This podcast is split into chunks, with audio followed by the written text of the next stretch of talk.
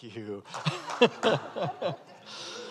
well, good morning, everybody. Um, welcome to Epiphany in the church. This is a season. Kind of start. Epiphany starts with uh, the Magi encountering the Christ child for the first time and having this aha.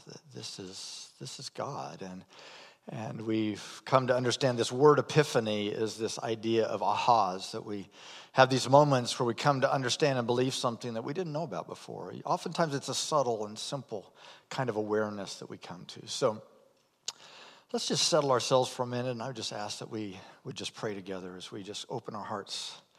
Lord, we trust you in this moment. Lord, we want to be able to position ourselves to be able to hear from you.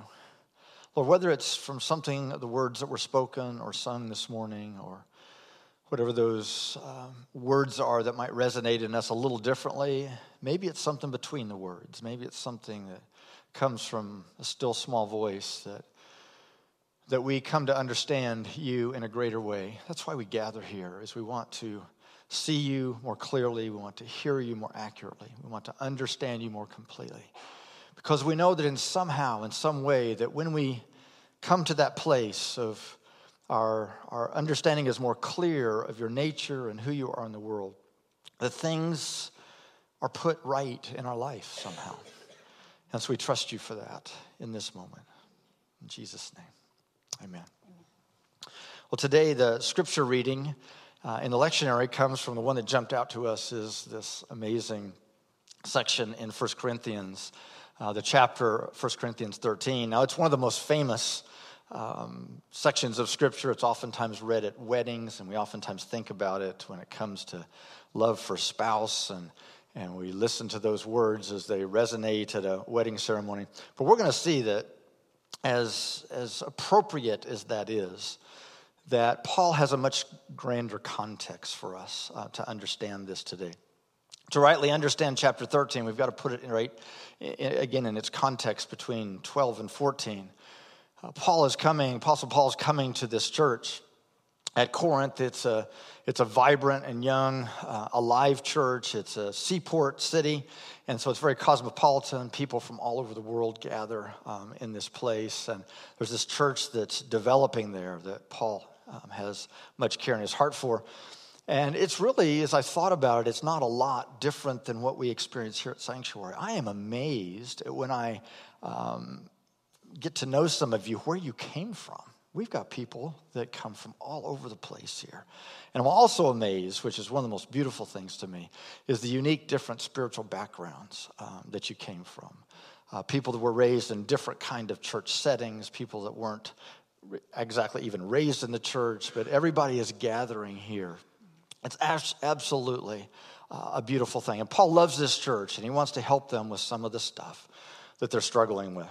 He starts in chapter 12 and he speaks to that thing that we humans tend to do when we gather together, whether we do this consciously or unconsciously, as we kind of start figuring out who's more important in the room. Um, how do I fit? Am I important? Am I valuable? And now, this shouldn't be surprising that we struggle with this even today. The disciples struggle with this. You kind of saw them maneuvering for position. As a matter of fact, there's this really amazing little section where a mother steps in. You can only imagine what Jesus is thinking here. And so a mother steps in and, and asks Jesus a question and says, I just want to see if my boys, could one of them be at your right hand and one of them at your left hand? He wanted to make sure that his, she wanted to make sure that her boys were going to have a good position in God's kingdom. And so this is not this unusual thing that we struggle with. Of course, uh, of course, Paul is talking here about the fact that all people in the body are of equal importance. All of these gifts that he gives are equal, uh, whether they're public gifts or not. Uh, he's wanting to make that very clear that everybody is in the same place and everybody is of incredibly equal value. And so the. Um, the most powerful argument for this, of course, is that he's speaking about gifts. And the very nature of gifts, it's well, it's it's a gift. And so if if who I am and what I'm about is a gift from God, then I shouldn't absolutely be able to boast about that, right? Uh, it's something that was given to me. It's not something that I conjured up and something that I developed. It's something that was actually given to me. And so, so he, he leaves that chapter 12 with this idea that everybody's an important part of the body. And for many of us that have been in the church for a long time, we've heard so much about gifts and oh, what's your gift? And oh, they're good in this area and they're good in this area. And and you know, one of the things that has really hit me, just as we've talked lately a lot about the idea of community, and as I've learned more about community, it's not just your gifts. Your presence is important in the body of Christ. We need you to be you and to be present with this group of people. You know, we have kids that are now living in different cities, and we don't we hardly ever get to all be together in the same place. We have maybe two or three days out of the year that everybody is together in the same place. And we love that we get individual time with the kids. So we've seen some good that has come out of it because when we're in Nashville, we spend time with these kids. When we're here, we spend time with these kids. And we love that individual relationship. But there's nothing like having everybody together under the same roof. There's something sweet about us all getting together and going, This is my tribe. These are my people. And these people love me, whether they like me right now or not. they do love me. And when you come and you have people here that speak grace and peace over you, we want you to know these are your people. This is your tribe. Now, they may look very different. They may dress in different ways than you do. They may be in a, another age group or socioeconomic group than you're in. They may vote differently than you do. But we are a tribe of Jesus followers. As different as we are, we are a tribe. And these are people that love you. And this is where you belong. So think about that in terms of when I come, it's not just what I'm receiving.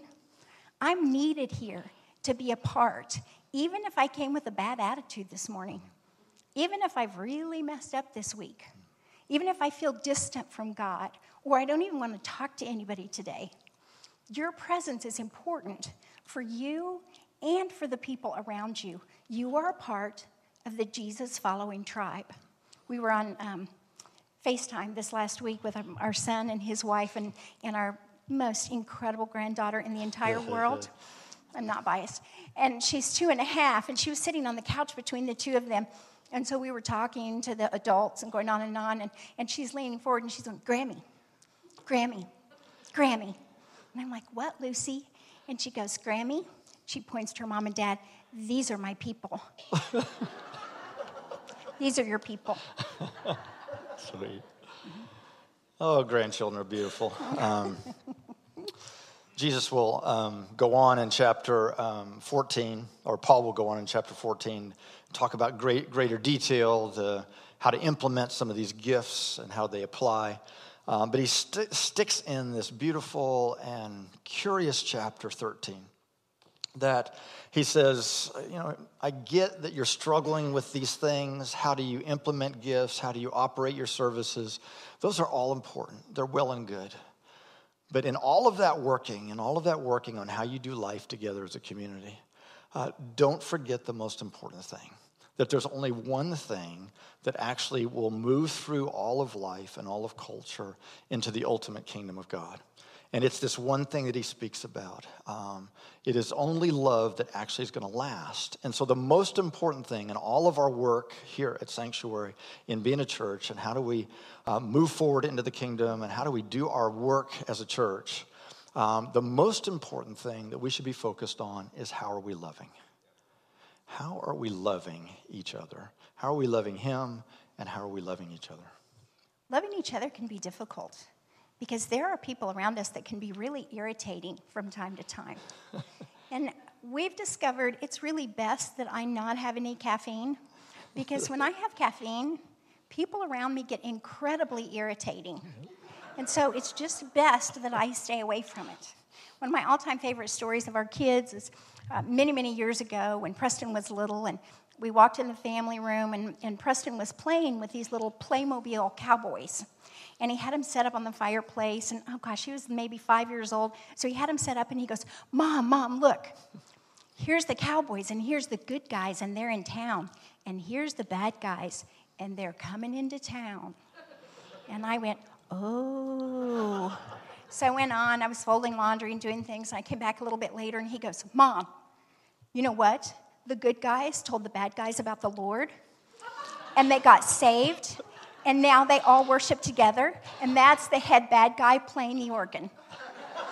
Yeah. Are we like incredible parents? I know, we were like- I mean, sweet. We are awesome. Yeah, the, the fact that he spent most of his life in church may have had something to do with that.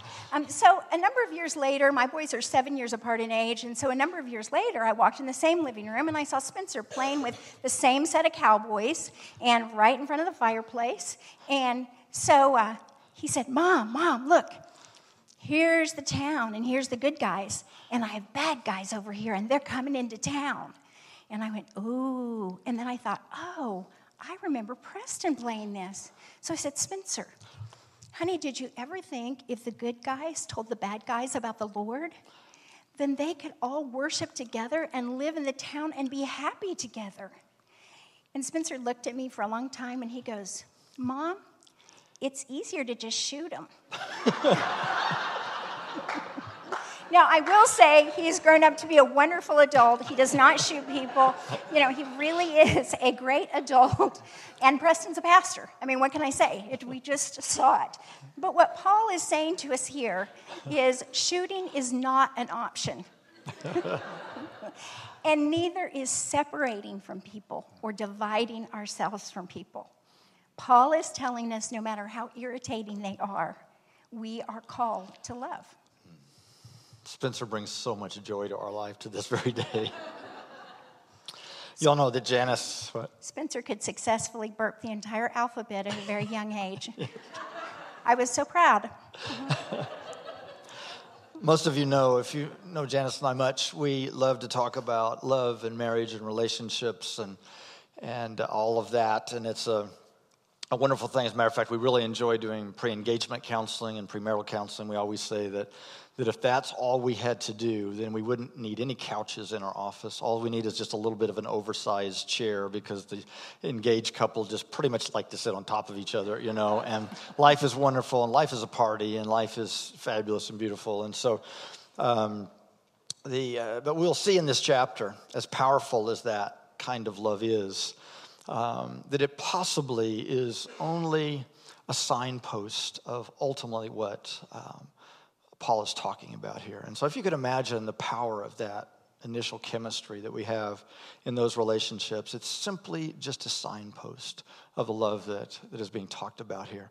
We have a, a bathroom that our kids have shared as they got older uh, at our room, at our house, and, and we have decorated it with the decor of Paris. And so if you go in, we've got pictures in there that show little bistros and little cobblestone streets in Paris and bicycles up against a bakery and a sign that says salle de bain, which is important if you're in France. It's the bathroom. And so, um, and, you know, little pictures. we got a little Eiffel Tower sitting on the counter. And it is beautiful, quaint little um, bathroom. But we have been to Paris. We've walked the streets of Paris. And that bathroom is simply just a signpost um, that's pointing. It is, it is certainly not Paris. There's something well beyond what we've really experienced here that Paul's talking about. Mm-hmm. So let's take a look at our scripture in 1 As a matter of fact, would you 13. do this? Um, I know we usually just stand to read the gospel in honor of the gospel, but I, let's, let's stand together as we would just, um, uh, as we read this, as Janice reads this, and just listen to these words. We've heard them before, but let's um, stop and listen for maybe some suddenlies. If I speak in the tongues of mortals and of angels, but do not have love, I'm a noisy gong or a clanging cymbal. And if I have prophetic powers and understand all mysteries and all knowledge, and if I have all faith so as to remove mountains, but do not have love, I am nothing.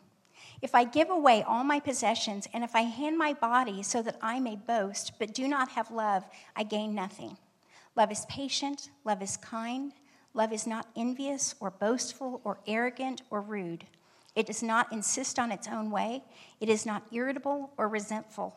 It does not rejoice in wrongdoing, but rejoices in the truth.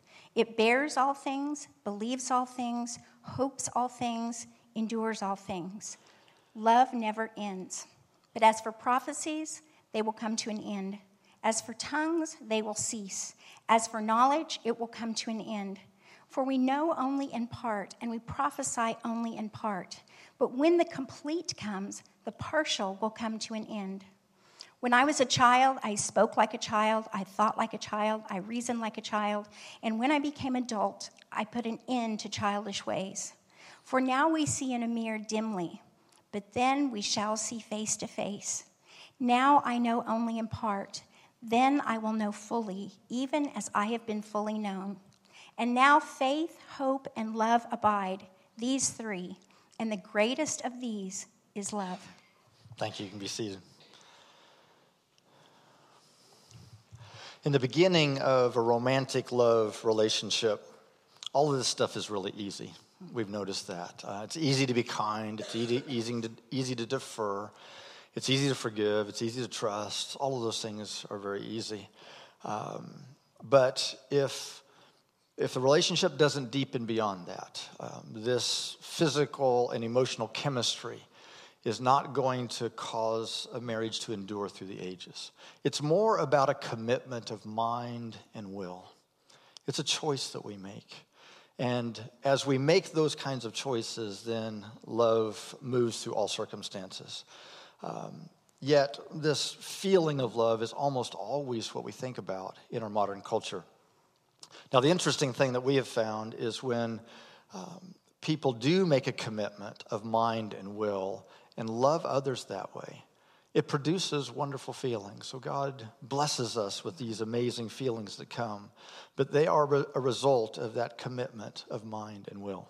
In our relationships with our coworkers and our friends and some of our family members, if we wait for the warm, mushy feelings to be loving towards them, we're going to wait a long time.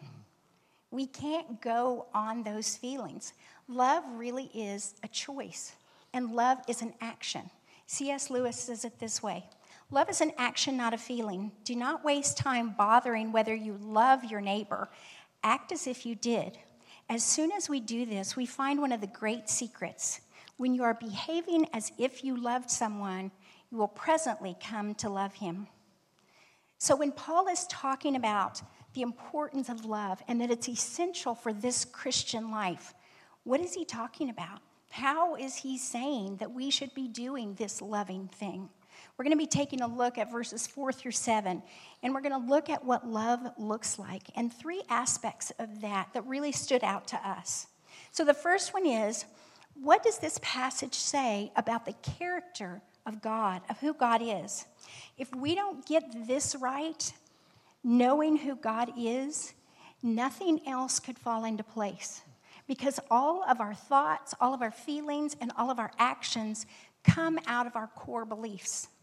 And if our core beliefs about God are not in the proper place, if it's not the proper perspective, we're not going to be able to love people in the way that we need to.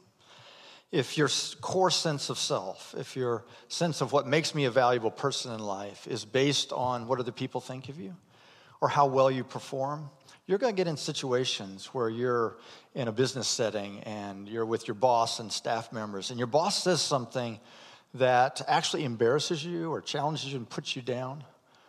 Your natural reaction to that is you're going to get defensive. You're going to try to defend yourself in every possible way. Uh, you're going to leave that meeting and you're probably going to talk bad about the boss. You're going to talk about how unfair they are, and, and uh, you're going to spread kind of bad thought about them. You're going to possibly even go into hyperdrive and you're going to overwork and do everything that you possibly can to try to get back in the good graces uh, of your boss. If you have this sense where you have been uniquely designed in the image of God, and because of that, He has designed you to be the only you on the planet. You're the only one that has your unique eye impression. You're the only you, and you reflect a unique part of God. And that's where you gain your sense of value. You can have the very exact thing happen. You get embarrassed, you get put down, and it doesn't mean that you're not going to have some um, hurt feelings that might happen for a moment. But you're going to be able to choose to, to, to act in a way that is honoring, that is respectful. You're not going to um, do anything that's harmful to yourself or to your others. But it's about what it is you believe about yourself that determines the ultimate outcome there. If your spouse does something that hurts your feelings and it really bothers you, if you are not convinced that you have your worth and your value in the deep love that God has for you, then it's very easy to take offense and to start kind of building up this list of wrongs and allow resentment to grow and bitterness to harbor. And that causes a separation in one of your most important relationships. But when we know that we have the love of God, it helps us deal with things that could potentially be offensive and to walk in love towards that person. If you got a person in the church that you are used to kind of hanging out with and all of a sudden you walk by them and they just they look the other way and and all of a sudden that group that you were kind of hanging with they don't call you back any longer and um, if your if your sense of self is not secure in who you are your identity is not secure in who you are and who you've been designed to be in the image of god you're going to go home and figure out you're going to spend time figuring out why is it people don't like me anymore what is it about them you're going to think bad thoughts of them again that core sense of self will determine all of the outcome the first John passage says, God is love. So we could actually go back into the 1 Corinthians 13 to look at chapters 4 through 7, and we can read it a different way. You can simply substitute God for the word love. So we could say, God is patient, God is kind, God is not envious or boastful or arrogant or rude. God does not insist on his own way. God is not irritable or resentful. God does not rejoice in wrongdoing, but rejoices in the truth. God bears all things, believes all things, hopes all things, and endures all things. This is how God is towards you. But it's also how he is towards that coworker that irritates you. He loves them totally, deeply, and completely. If we don't understand that, if we don't get that concept of, I am loved by God no matter what, then we're not going to be able to fully love people around us and to share His love with them because we're going to be working so hard to get their approval or to make sure that things are okay between the two of us. Henry Nouwen says, It was because Jesus was not dependent on people, but only on God, that he could be so close to people concerned, so confronting, so healing, so caring. He, re- he related to people for their own sake, not his own. To say it in more psychological terms, he paid attention without intention. His question was not, How can I receive satisfaction? but how can I respond to your real need? This is possible only when there's a deeper satisfaction, a deeper intimacy from whence, from whence attention can be paid. Your love for others can be unconditional without a condition that your needs are gratified when you have the experience of being loved. Secondly, how does this, this essence, this understanding of love, reflect how we're doing? How, how does it speak to how we're, how we're loving right now? Bottom line is that that God's love for us is not dependent on our behavior. His love is fixed. Um, we, we go up and down, we go off course, we come back. Um, that does not change his love for us. It's very clear to us. Now, we all recognize we mess up, we blow it, we've taken wrong directions, um, but that doesn't change how he, how he views us. Romans 8 is very clear about that, that nothing can separate us from the love of God. So, if this is the love that we are trying to reflect to others, then our love for others should have nothing to do with their behavior. Uh, whether they are acting right or not should have nothing to do with how we ultimately love them. So, the litmus test for us living out this kind of love is Am I able to love them regardless of what they're doing? Um, whether they have been offensive, whether they have been neglectful, um, whether they have totally um, discounted me, whatever it is that they do, um, am I able to lean towards them um, with love? And again, understanding that love has to come from a place deep within us. We have to know God loves me totally and completely.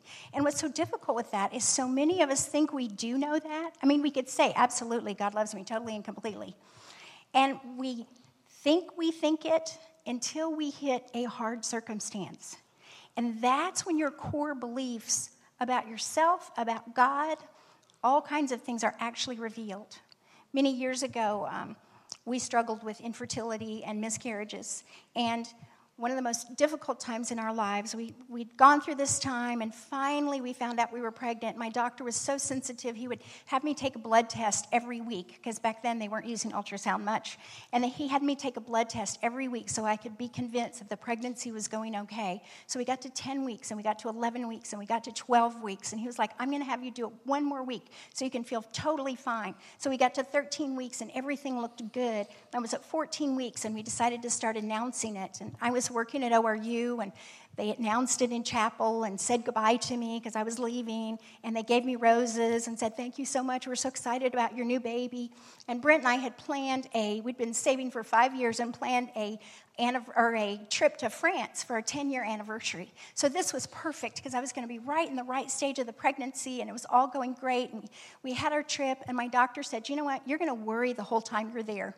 So before you go, I want you to come in and we're going to do an ultrasound, which again was kind of unusual back then, because I want you to see this baby and then you can go and not worry the entire time you're on the trip.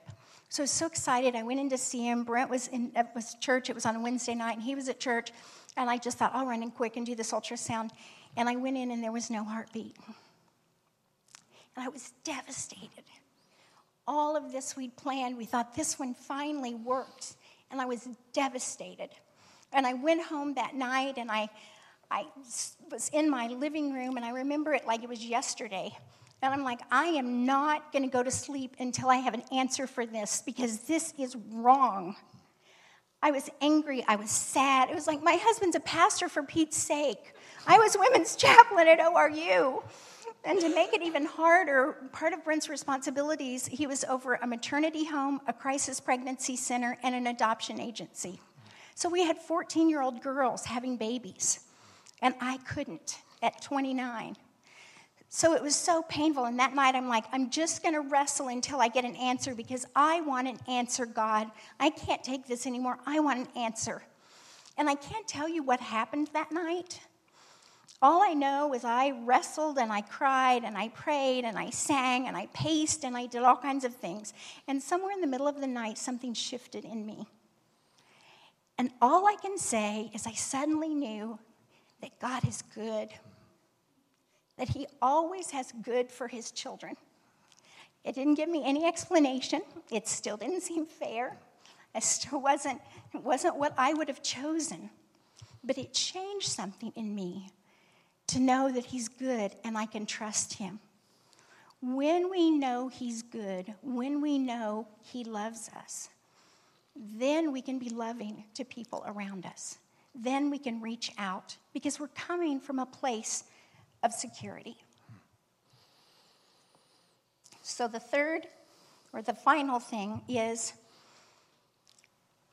if we were going to look at love, how does it work out in practice? What does loving look like with the people around us? I think the first thing is loving means we value our differences. Everybody is not like you. There's going to be some people that you really do not understand how they think that way or why they act that way at all. But there's value in all of us being different and all of us being together as a team. And so it's learning to value those differences. Second one is seeing people with the eyes of mercy.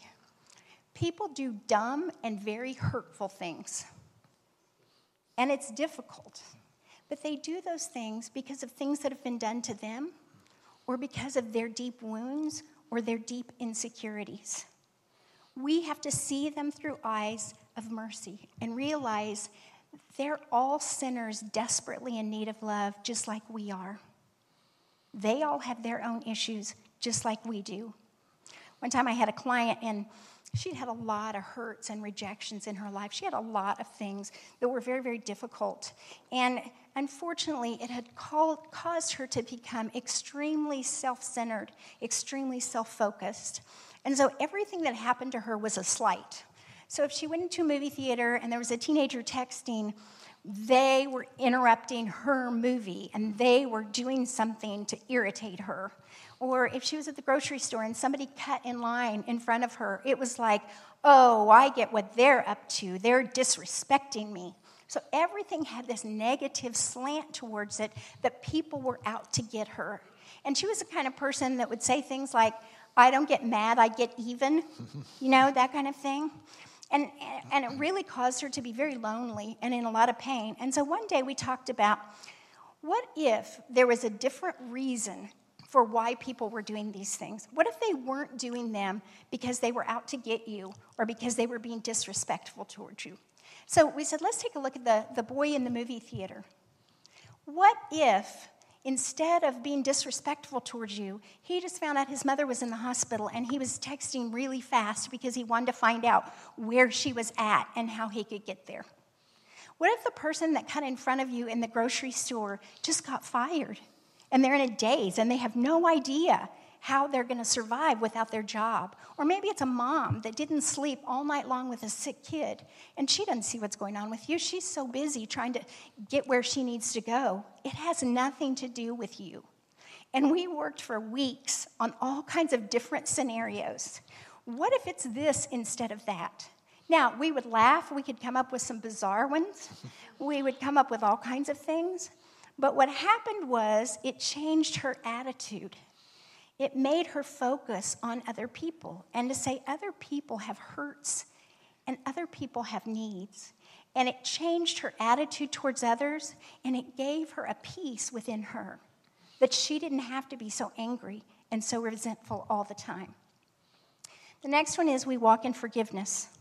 People are going to misunderstand you, they're going to hurt you, and sometimes people even betray us.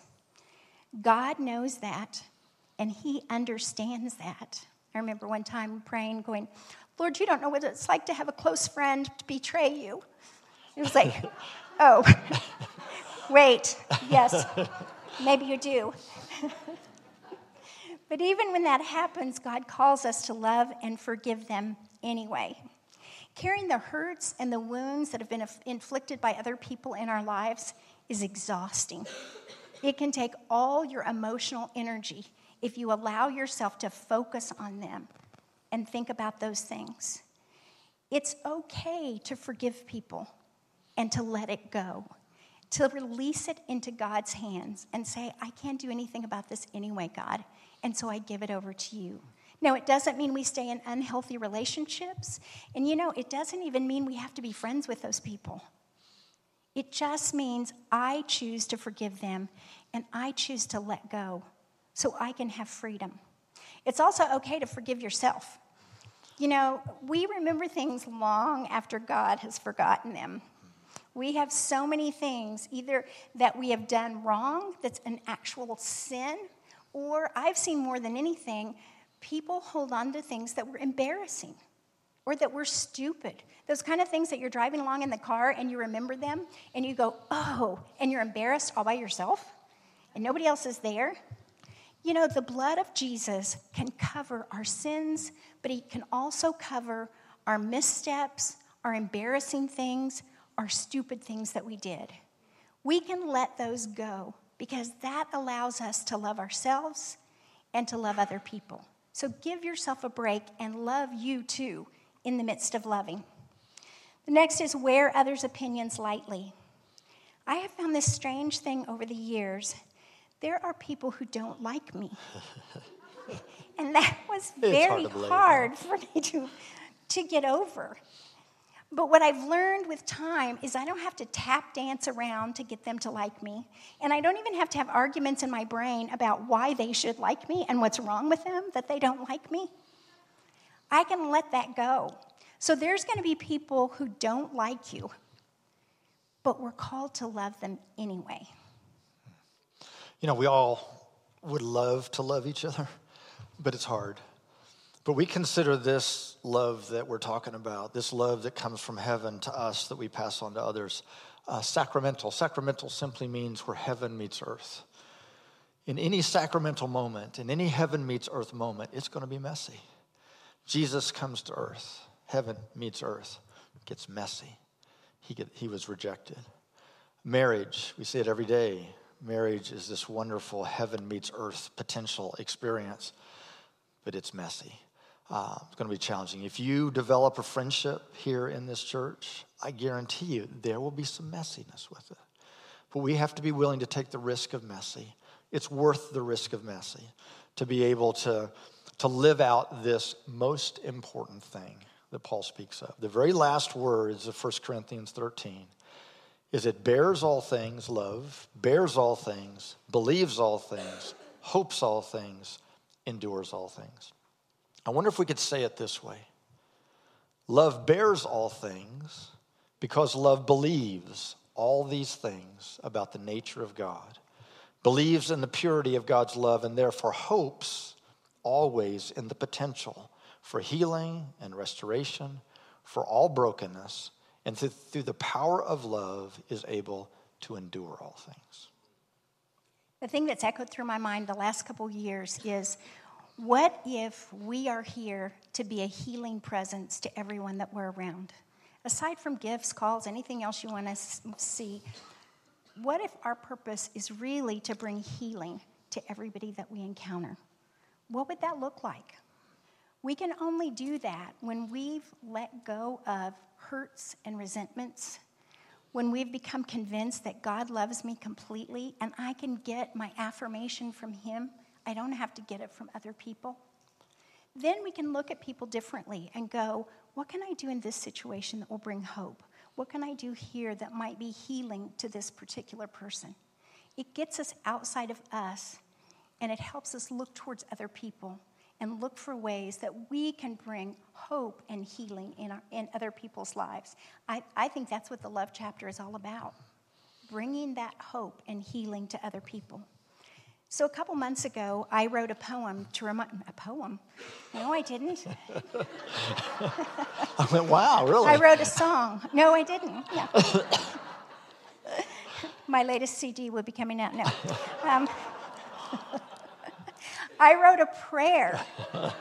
That's what it is. And if you want it to be a poem or if you guys want to turn it into a song, that's fine too. It's up to you. But um, anyway, I wrote a prayer to remind me as I start my day what I'm supposed to be doing with my day. So let me read it to you. I felt very risky in putting this out there because it's very private, but Brent said I had to.